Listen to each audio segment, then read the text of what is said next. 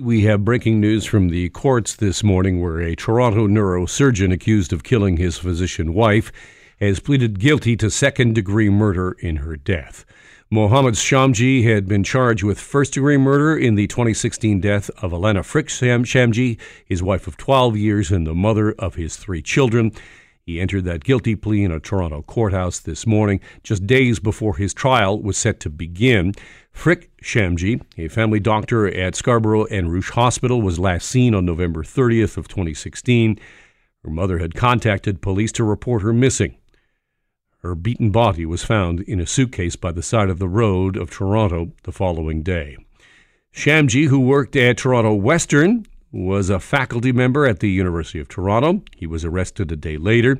Police have said an investigation revealed Fric Shamji died of strangulation and blunt force trauma. Our crime specialist, Catherine McDonald, has been covering this story since it began. She was at court today. She joins me on the line. Hi, Catherine. Hi, Alan.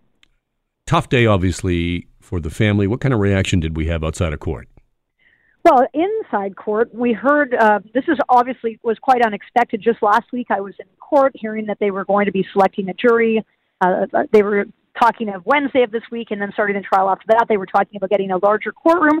And they were also talking about the fact that uh, the couple's eldest daughter was going to be a witness and she was going to be testifying uh, via video from another room in the courthouse, which just the thought of it made me upset to think that uh, this little girl who witnessed, uh, or who, I'll tell you how she witnessed it, uh, according to the facts, on the night of November 30th, 2016, the couple who had got into an argument in their bedroom while the three children were sleeping in the family home. Now, we heard that for the six months prior, uh, Elena Fric had told her husband she was uh, going to start divorce proceedings, uh, and he resisted. He pleaded with her for reconciliation, and he said, I, I will get better. I will get better in the marriage. She agreed, and she would uh, abandon divorce proceedings. But on, just two days before they had this fight in the bedroom, she actually formally began divorce proceedings. He was served with the divorce papers, and on that evening, that 11 year old daughter was awakened from her sleep by sounds of her parents arguing in the next room. She heard banging, her mom screamed, then silence.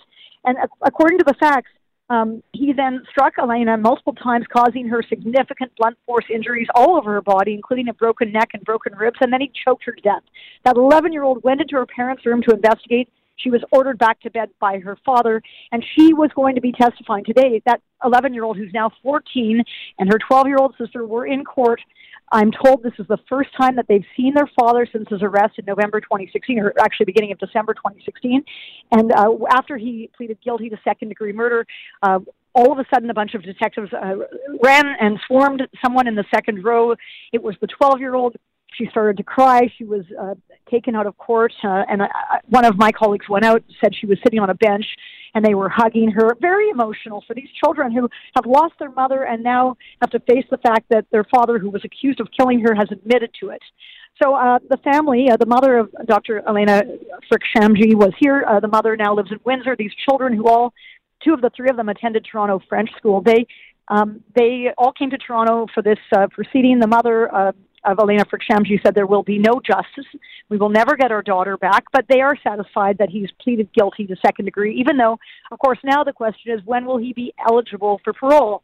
Um, the family says, you know, first degree is very hard to uh, to prove. Of course, they, the Crown would have had to prove that he had planned and deliberated the murder. Uh, a second degree is a sure thing, and now they're going to hope that um, after a sentencing hearing, a judge will give him a very long period of parole ineligibility. Second degree murder is automatic life sentence. The question is. He could be eligible for parole anywhere between 10 and 25 years. So the Crown hopefully will be pushing for a lengthy uh, period before he can uh, apply for parole. Catherine, it just makes your stomach churn hearing you describe what those kids have been through and what they were going through even today, uh, and the possibility uh, of that young that young teenager having to be on the stand to actually testify. We have seen in the past that um, you know pleading prior to a trial can bring uh, some leniency in parole eligibility. Do you believe that's in play here?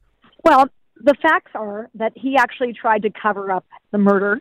That came out in the facts, uh, you know, and that is an aggravating factor here. It says in the days after he killed uh, Elena Fric. Of course, you may remember he he he put her in a suitcase and dumped her in the Humber River up in Kleinburg. Someone happened to find that suitcase. I remember interviewing the man who came upon it and it, it just got hung up on the, on the shore of the Humber River, thankfully. Uh, and uh, in the days after that, he, it says here, Mohammed carried on with his daily routines, including performing surgeries the next day. He lied to just about everyone he came into contact with as to his missing wife's whereabouts. The deception included the planting of evidence, phone messages calculated to point the finger at his wife's lover and covering his own tracks. Because we, we learned that, and we heard this back at the time from her associates, that she was planning to leave Dr. Mohammed Shamji, and she was having an affair, and she was with another family doctor.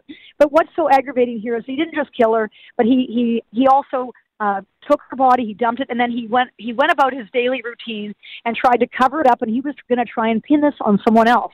So clearly, uh, in this case, the Crown is going to say that this is a man who, um, even though he didn't plead to first degree, he was uh, he planned it, and he he had no he he he was actually arrested. He didn't uh, surrender to police. The question is, had they not found that suitcase, how long would this have gone on before they they uh, you know might have found out exactly what happened to this poor woman? What do we know about uh, sentencing and timing going forward? So the sentence is set for May the 8th.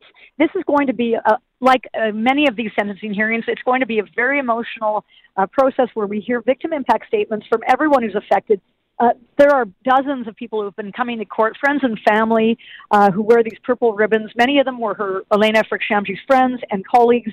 Uh, you know, every time I cover this in court and I tweet about it, I get a lot of doctors retweeting. She was involved with the Ontario Medical Association. She was active and, and well known um, in the medical community.